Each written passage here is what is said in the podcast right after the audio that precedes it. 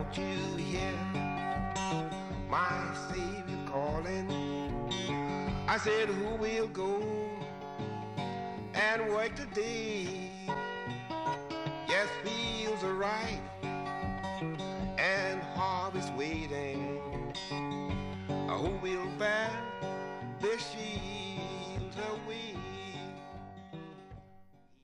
Hello, everyone, and welcome back to the Hewitts for Revival podcast. And uh, this is Brother Chris Hewitt with you.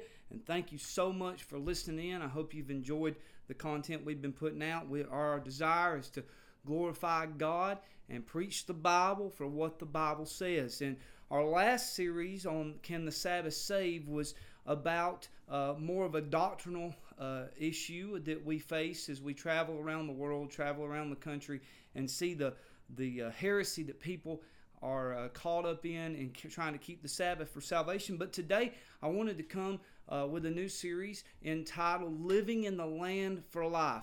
And th- this is going to be more of an application to your life type series as we study. And we'll uh, begin reading in Genesis chapter 26 today. Genesis chapter 26, if you have your Bible. The Bible says in Genesis 26 1, and there was a famine in the land beside the first famine that was in the days of Abraham. And Isaac went unto Abimelech, king of the Philistines, under Gerar. And the Lord appeared unto him and said, Go not down into Egypt, dwell in the land which I shall tell thee of. Sojourn in this land, and I will be with thee, and with, will bless thee. For unto thee and unto thy seed I will give all these countries and I will perform the oath which I swear unto Abraham thy father, and I will make thy seed to multiply as the stars of heaven, and I will give unto thy seed all these countries, and in thy seed shall all the nations of the earth be blessed,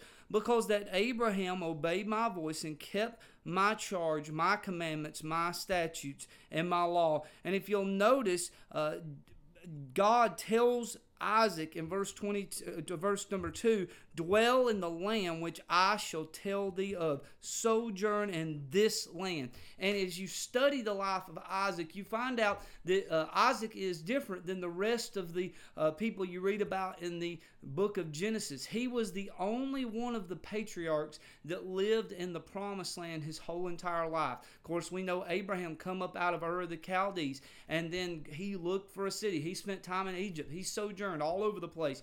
But he, he, he ended up being in the promised land. But then Jacob, Jacob was born in the promised land. He leaves out he goes uh, to uh, back to Pandanaram. He comes back after several years of sojourning there, and he die. And he ends up staying in the land. Then he goes to Egypt. He dies in Egypt, gets buried in the land. And we know Joseph and the other uh, patriarchs of the twelve tribes of Israel. They went back. They went to Egypt, came, and all those things died in Egypt. So we find out that Isaac is the only Old Testament patriarch in the book of Genesis that was born in the land, that lived in the land, and that died in the land. You might say, Brother Chris, why is this important? Because oftentimes, now I understand some people, and I have myself, we use Canaan land as a picture and a type of heaven, but I want to present to you today is uh, Canaan land as a picture and a type of the spirit filled life. And uh, we, we have a lot of people saying a lot of things about the spirit filled life in our day. The spirit filled life is not just hair sticking up on the back of your neck.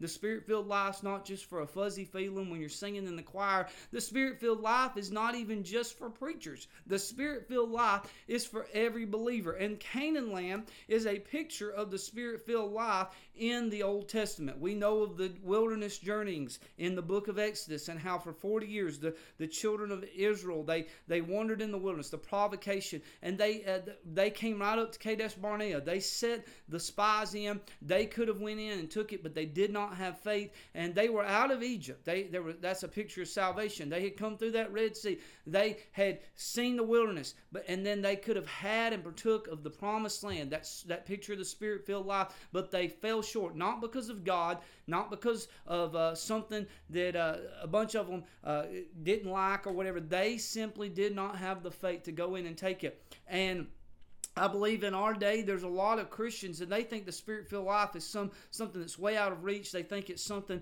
uh, uh, you know mystic or mystical. But today the spirit-filled life is simply uh, surrendering your life unto Christ, unto the Spirit of God. See, the Spirit of God, if you're saved, lives within you, and He wants control of your life. The Spirit of God did, Brother Blue, Brother Stennett Blue used to say it like this: The Spirit of God did not just sign up to be resident, but He signed up to be president of your life. And I've always tried to say it like this the, the spirit filled life, or, or living a spirit filled life, is nothing more than you living your life uh, as God would if He was walking in his in your shoes. He's going to have the react. You're going to have the reactions that He would have. You're going to have the attitude that He would have. You are going to have the burden that He would have if He was walking in your shoes. He's, you're going to listen to the music. Uh, you're going to d- dress the way God would dress if He was in your shoes. You, you're going to react and do things like God would do if He was in your shoes. And you say, Brother Chris, I can't do that. Of course you can. But the Spirit of God that's living within you, He is the Spirit of God, and He can enable us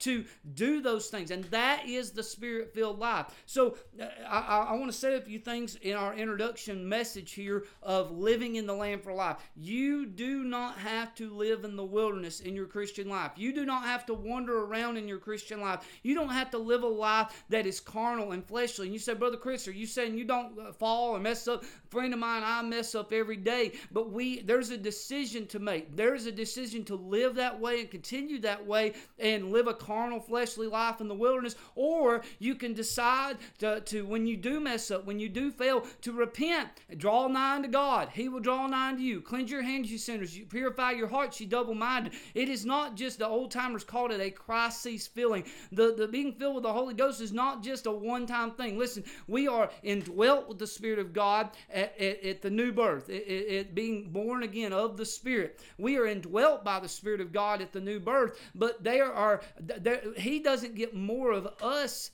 Amen.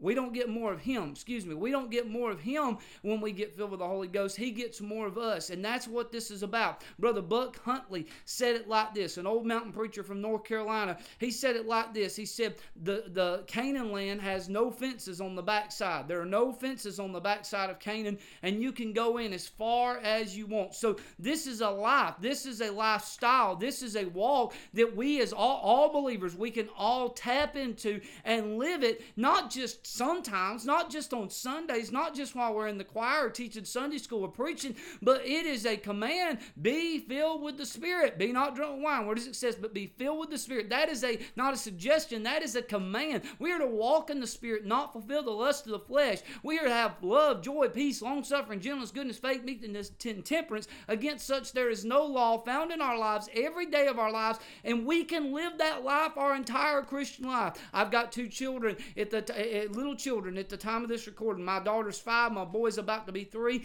And my desire is not just for them to be saved, but if they're old enough to be saved, if they're old enough to come to the knowledge of good and evil, and for the Holy Ghost to prick their heart, that same Holy Ghost can teach them to live the Spirit filled life. And I don't want my children just grow up saved. I want them to be saved. I want them to go to heaven with me. But I don't want them to just go to heaven. I want them to go to Canaan with me as well. And so that is my desire for my children, but also for you and for me. I don't want to wander in the wilderness. I listen. I spent eight years of my life, my Christian life, uh, wandering and, and just bumping around and not, not having any direction. And it was the grace of God in the fall of 2007 that my best friend and I, we began reading our Bibles. We began studying, walking uh, uh, with God and trying to uh, find more out about Him and find Him more in everything. And God began to extract things from our life, but begin to place things in our life. And God began to work in our lives. And I've not been perfect ever since. I'm not I'm not arrived. That's not what the spirit filled life is. That but the spirit filled life, it, it, we're still in this flesh, we're still in this body, but we get the opportunity to surrender ourselves to the Spirit every day and walk in the fullness of God. That's our desire. And today, I believe that Canaan's. Uh, there's three reasons why I believe Canaan is a type of the Spirit filled life, uh, but, and, and not necessarily a type of heaven, because there are still burials in in Canaan. You you know that Joseph uh, he get or jo- uh, Joshua, excuse me, gets buried in Canaan, and when we get to heaven, there'll be no more burials. Amen. And then there are still burdens in Canaan. There there was they still had to face hardships. They still had to face sickness and disease. As we'll see in our study, there's things you have to face in uh, Canaan land that the believer has to face here. But when we get to heaven, we'll not face anymore. And then there's still battles in Canaan land and not in heaven. Amen. There'll be no more battles in heaven. There'll be no battles there. Hallelujah. But there's still battles to be had here in the spirit filled life. We've got enemies. Not we're not we wrestle not against flesh and blood as the uh, Old Testament saints did here in taking the in taking Canaan land, but we wrestle against principalities and powers and rulers of the darkness of this world. And today there is a spiritual battle that is taking place that when we get to heaven, that battle will be over. That battle will be gone. We are in a battlefield religion. So today, as we embark on this, we're going to see,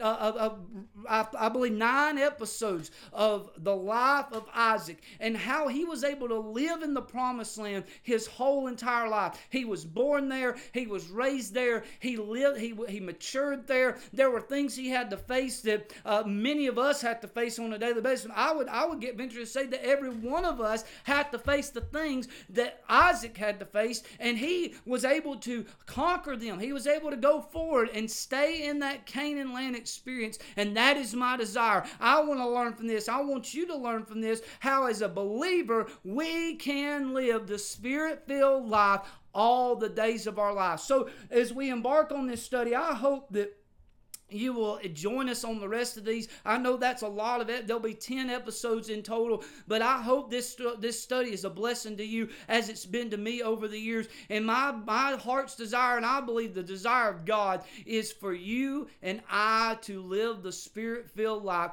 Give him everything. Not us getting more of him, not just a fuzzy feeling. There are days that I don't feel saved. There are days that I don't feel goosebumps on the back of my neck, but that doesn't mean you're not living the spirit-filled life. Are you today, are you desiring, are you wanting of, of, of living this spirit filled life? Today, I believe as we embark on this study, we will be able to see what it'll take uh, in order and what we'll face in order to be able to live the spirit filled life all the days of our saved life. You might say, Well, Brother Chris, I've been saved for a long time and I've not lived the spirit filled life. Neighbor, you can start today. You can surrender your life to Him today. Uh, you say, Well, Brother Chris, I've messed up. I've done this. That doesn't mean you can't start today. And that is my heart's desire. I believe also it is the desire of God for you as a believer to live the spirit filled life. So listen in, watch the, on the next episode, and we will be getting into the, the bulk of the life of Isaac and living in the land for life.